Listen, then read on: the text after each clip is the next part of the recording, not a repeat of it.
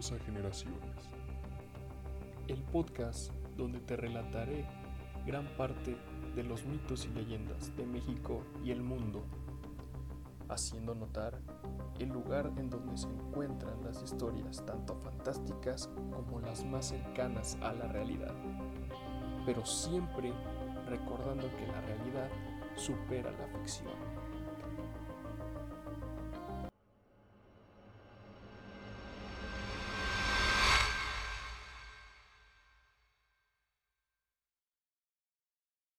Hola, ¿qué tal? En esta ocasión te relataré tres leyendas sobre la ciudad de Puebla.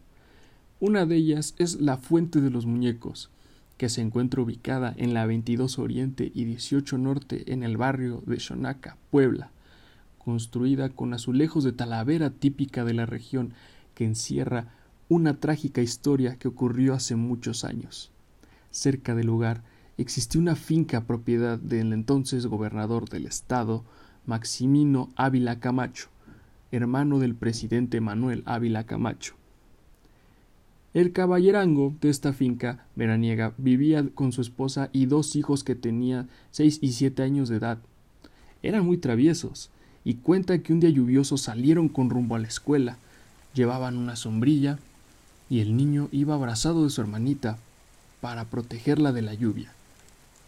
Esta fue la última vez que los vieron, ya que desaparecieron.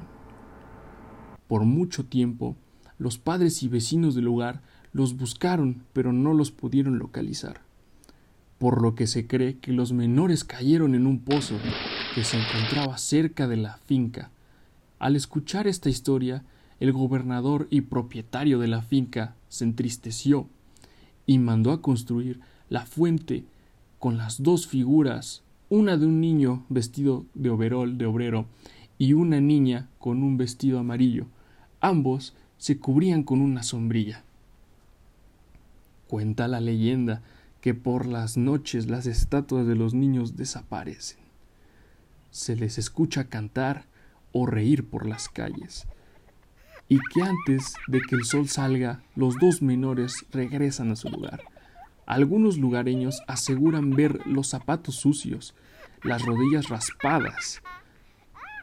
Y también a la estatua del niño le falta un brazo, el cual sostenía la sombrilla que los cubría de la lluvia.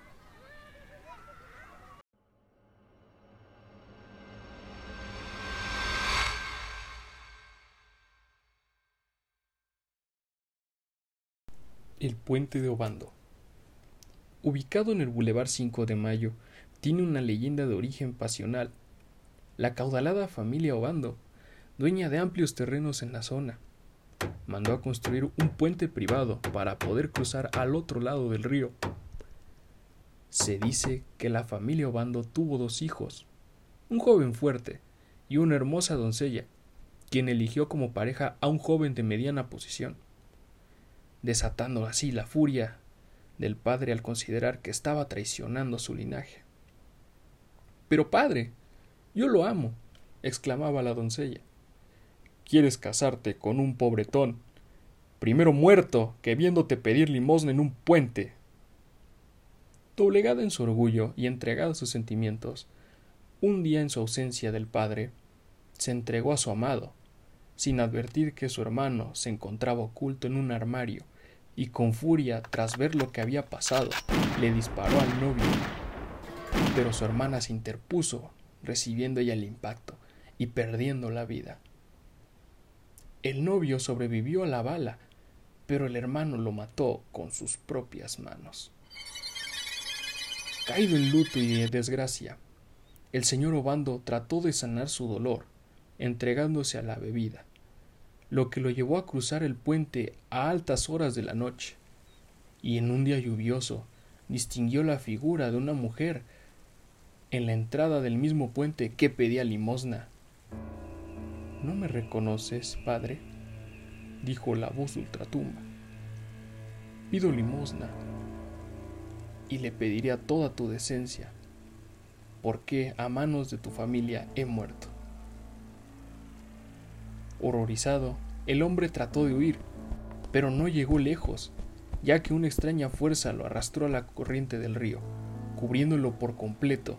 El cuerpo sin vida del padre fue hallado días después. Actualmente, vecinos de Analco dicen que si uno cruza el puente pasada la medianoche, un espectro con una forma de mujer aparece pidiendo limosna y que, si uno entrega una moneda como tributo, puede pasar libremente. Y si no lo hace, es mandado al pavimento, ya que actualmente ese río no existe.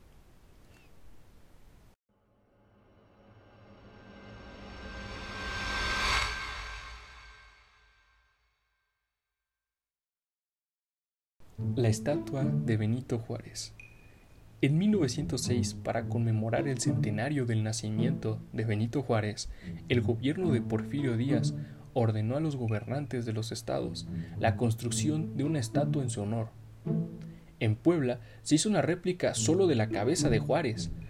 Cuenta la leyenda que el cuerpo de la estatua que vemos hoy en la glorieta de la 25 Sur pertenece a George Washington, presidente de los Estados Unidos. Ese cuerpo se encontraba en las bodegas del Colegio del Estado, actualmente la UAP. Inicialmente, la estatua se colocó en la plazuela del Señor de los Trabajos, frente al ferrocarril mexicano, entre 12 Poniente y 11 Norte. En 1921 fue trasladada a la Avenida La Paz, actualmente Avenida Juárez, lugar que ocupa hasta nuestros días. En estos tiempos el monumento también se lo llamó el milpero, porque se encontraba realmente entre las milpas. Si observamos el cuerpo de la estatua, veremos que tiene un bastón, pero Benito Juárez no usaba bastón. Otro detalle curioso de este monumento data a mediados del siglo pasado. La estatua está hecha de hoja de lata, lo que hace que cuando sople el viento produzca una especie de silbido. La gente de la zona comenzó a decir que Benito Juárez silbaba en las noches. En la actualidad quedan enigmas sin resolver. ¿Dónde está la cabeza de George Washington? ¿Por qué solo se encontraba el cuerpo en las bodegas del Colegio del Estado? ¿Por qué no se elaboró el cuerpo de Benito Juárez? Pues bueno, hemos llegado al final de este primer episodio de podcast llamado Generaciones. Eh, doy muchas gracias a la gente que ha llegado hasta aquí y que entró a, ver realmente qué, de qué es lo que trata el podcast y de lo que viene, de las cosas que vienen. Y nada, más que nada decir, desearles un buen fin de semana y hasta luego.